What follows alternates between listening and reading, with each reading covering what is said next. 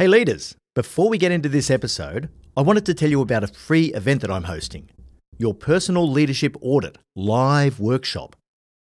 I've put the workshop together because if you want to stand out as an exceptional leader, you have to know yourself, inside and out. Understanding your strengths and weaknesses is critical, and for that, you need a high degree of self awareness and a commitment to self reflection. Now, if you're committed to unlocking your leadership potential, then working through a self assessment like this is going to help you to quickly identify a path to higher impact. I'll be leading you through a deep dive into the seven imperatives of my no bullshit leadership framework, so that by the end of the session, you'll know exactly what areas you need to develop if you really want to stand out from the crowd. We're only opening up 150 spots, so register now at yourceomentor.com forward slash workshop.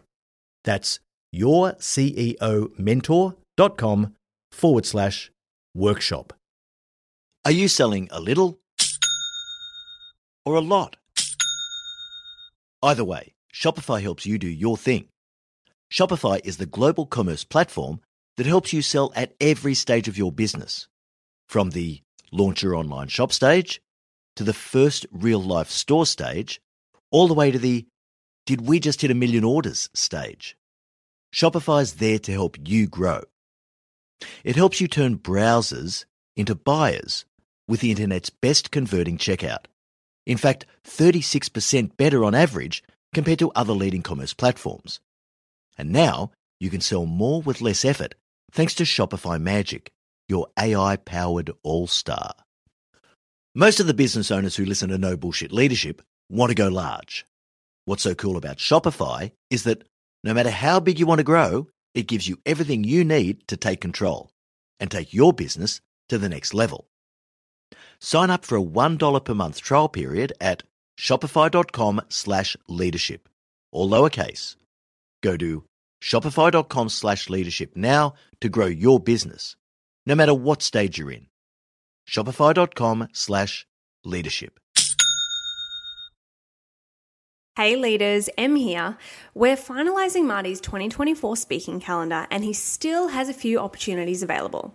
Now, you've experienced the impact that Marty has on the podcast, but that's only a tiny fraction of the impact that he has when he delivers an in person keynote presentation.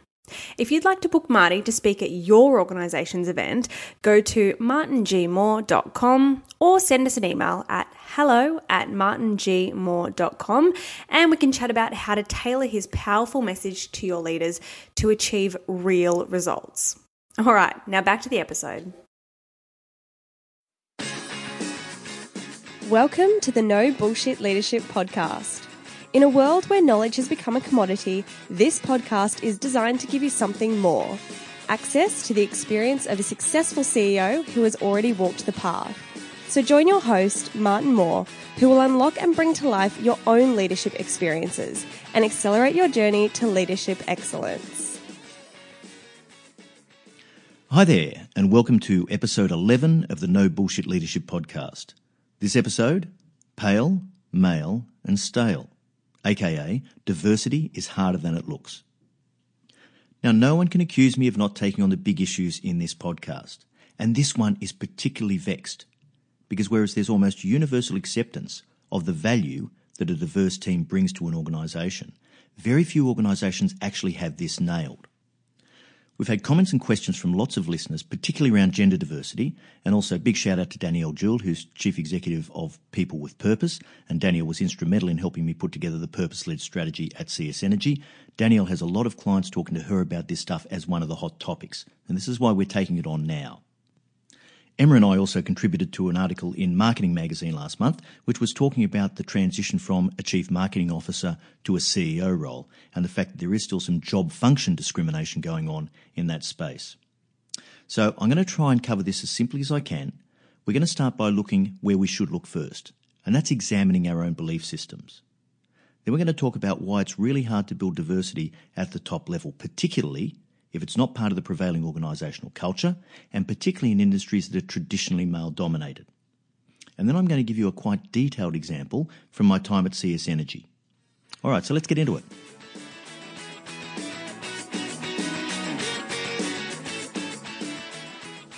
So let's start with what we believe. And if you don't believe in the value of diversity, then what are you doing? You don't need to spend much time Googling the internet to find out how much value comes from diversity. And all organisations benefit from it when they manage to get this thing right. The jury is in. There's absolutely no question that it is value accretive to make your workforce more diverse. So if you don't believe in it, you really need to go back and have a think about where you're coming from.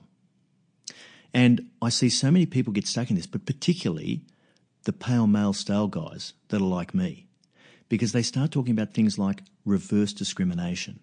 And this is the biggest red herring you will ever see. Reverse discrimination is a way of saying, I'm being discriminated against because I'm in the privileged majority. And that is a really, really weird thing. Pointing out the fact that for years and years and years, unconscious bias has probably acted in these people's favour, including mine, in terms of our ability to get the opportunities, the promotions, the pay rises, and everything else that we've been given throughout our careers. And so to bitch and moan about that now is pretty rich. It's also fair to say that diversity is not just about gender. And when you're talking about putting a workforce together, you need diversity in all aspects. So, yeah, sure, there's gender, but there's also industry background and making sure that you don't get the groupthink that occurs when everyone's been brought up through the same industry throughout their careers. There's the functional background diversity. So, sure, you need accountants, you need HR people, you even need lawyers in your organisation. There's diversity in cultural origin and belief system. And there's even a really important productive tension that's created when you have people with diverse task and people orientations. So there's a whole range of ways that diversity plays out.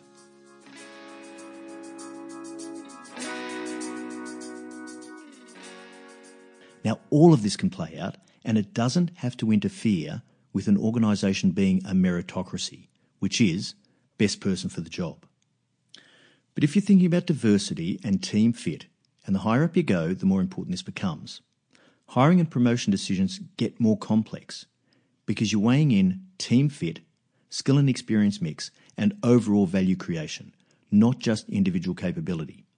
So the meritocracy is not just about who the best individual is for that role, it's also about who adds the most to the team so that you get the most overall value from that hire or that promotion. Now, earlier on, I mentioned the term unconscious bias, and I'd just like to give you some statistics on unconscious bias. I'm not sure if you realise this, but 63% of people have unconscious biases.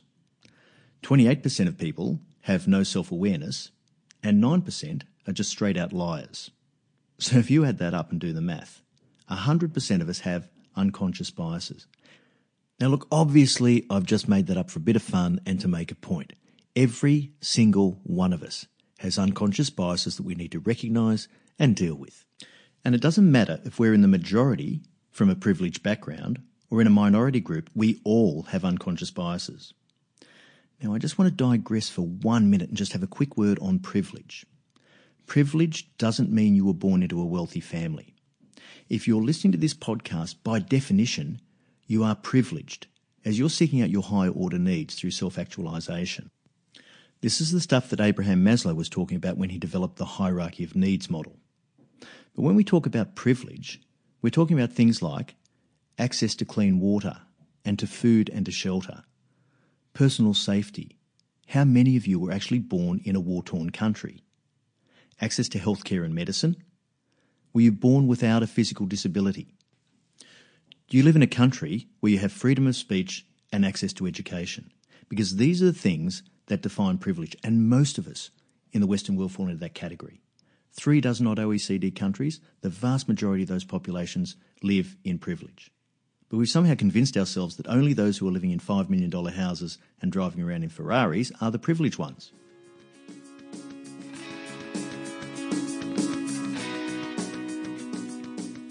So let's ask the question what's so hard about this? If it was easy to build a diverse organisation, everyone would have already done it. So there's a couple of things that I've found that play out as really limiting factors when you're trying to build a diverse workforce. And the first thing is that disadvantage is historical. So when you're trying to write historical anomalies, it's difficult because the people get into positions of power where they're hiring and firing have the old school thinking and you're working against their unconscious biases and their prejudices in their hiring processes. And so we all hire in our own image to some extent. The things that we identify in others that we like about ourselves are the things that we're attracted to. And this is why Jeffrey J. Fox says never let weak hiring managers into your organisation because they will hire in their own image. And if they're weak, they will hire weaker because sevens hire fives and fives hire threes and threes hire ones.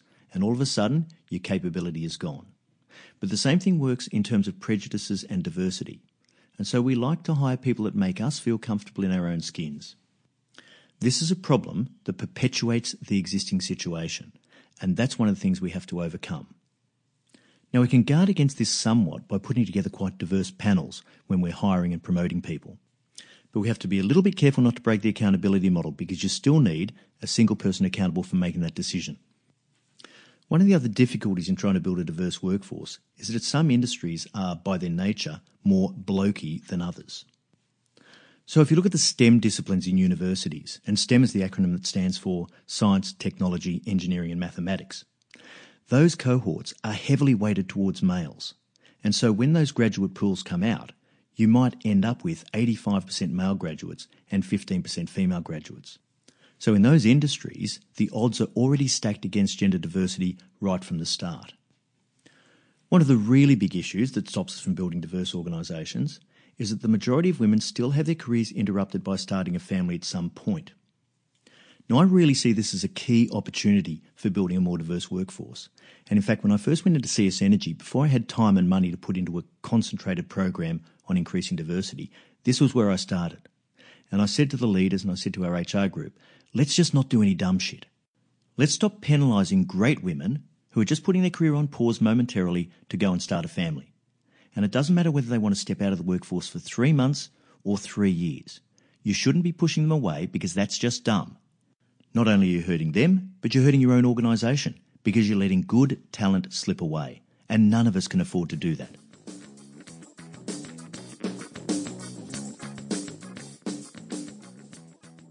Now, I just want to refer to a very recently released study from McKinsey and Company, uh, which is the premier consulting firm in the world. And this is about the differences between the way men and women are treated in the workplace. And this is based on four years of data from over 460 companies employing almost 20 million people. So it's pretty solid. Now, there was a range of findings in this report, but the thing I found most interesting was what they found around microaggressions in the workplace.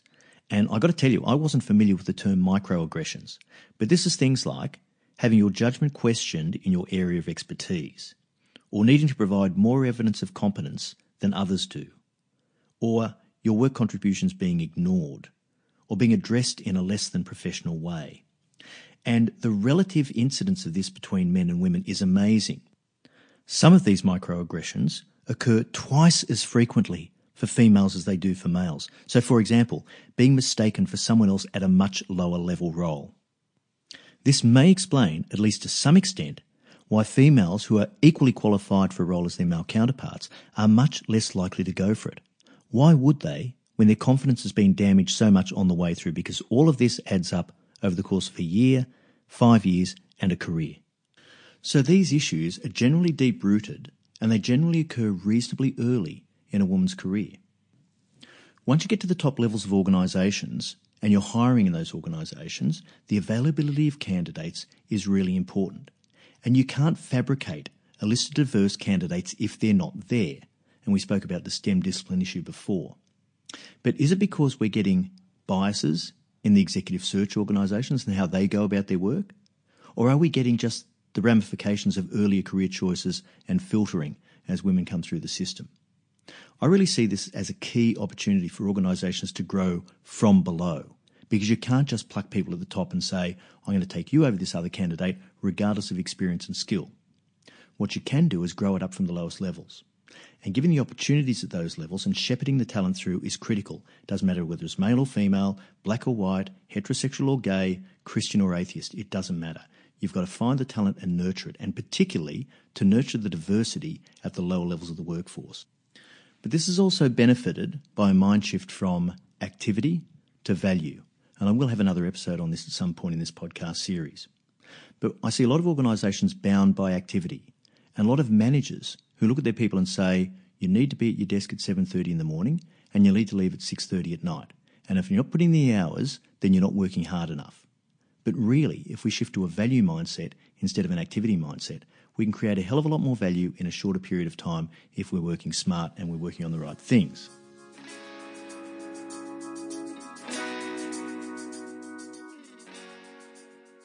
Now, I just want to detour briefly through the pay parity question. And this is absolutely a no brainer.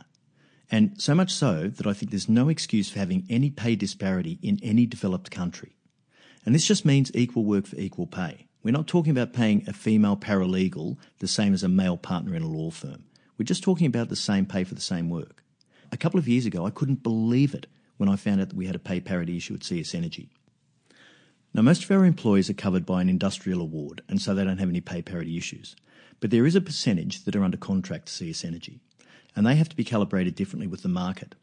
And I couldn't believe it when I heard that there was a pay parity issue. But head of HR, Kim Best, who's a fantastic person, came to me and said, Marty, look, I've just done the analysis on this year's pay review cycle, and we have a small but significant difference that's noticeable between males and females. So when we found this out, we didn't muck around. We fixed it straight away. In fact, that afternoon, we reported it to the board, and now we have processes in place that actually make sure that can't happen again. So while we're talking CS Energy, go and check out the website. This is my inspiration for the topic today pale, male, and stale. Now, don't get me wrong, I put together at CS Energy an incredible team, and the capability in those individuals and in the team dynamic is the best I could have possibly put together. But where's the diversity? It's not obvious. And certainly in terms of gender and in terms of cultural background, I would have loved to have more diversity on that team. Now, sure, we've got a bit of diversity, in industry background, and functional experience in the size of organisations and complexity of organisations that these guys have worked for, and certainly in the task and people orientations that drive their thinking and decision making. But it's absent gender and racial origin diversity. Now, those around me know how hard I work to try and bring in a balance to that team, and I briefed executive search firms to find especially female candidates for shortlists.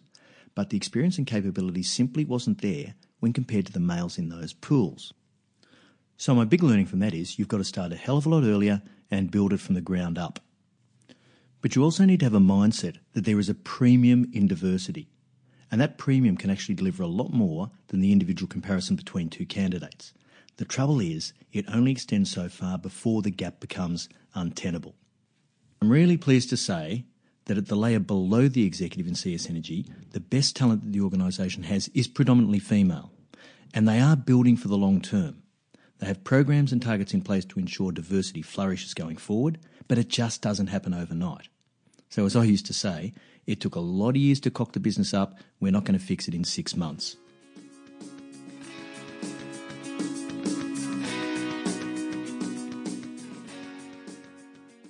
So the things that we put in place at CS Energy to build for the long term a clear and simple inclusion and diversity policy, a really clear employee value proposition so that prospective employees know what to expect from the organisation, the equal pay guarantee, which I've spoken about earlier, and the flexible working arrangements that don't disadvantage an individual or the company when they have to take a career break to start a family. Now, beyond this, because all of that's pretty non controversial, we also set some targets for participation of both gender and Indigenous people. And we set some targets that were both overall targets for the organisation because it's a traditionally male dominated industry. But we also have subordinate targets for females in non traditional roles, so, example, engineering roles and roles out on site, and also leadership roles, so that we're increasing the percentage of women that come through the leadership layers. Now, all this is working well and driving towards a result, but it does take time. It certainly doesn't happen overnight. For me, Probably one of my regrets in the organisation was that I wasn't able to move that forward fast enough. So that brings us to the end of episode 11. To pick up the free downloadable, uh, some ideas for building a more diverse workforce, go to www.yourceomentor.com forward slash episode 11. Thanks so much for joining us. And remember, at Your CEO Mentor, our purpose is to improve the quality of leaders globally. So if you like this episode, please subscribe to the podcast through your favourite podcasting app and give it a rating so that we can reach even more leaders. I look forward to next week's episode where we look at the war for talent. Until then, I know you'll take every opportunity you can to be a no bullshit leader.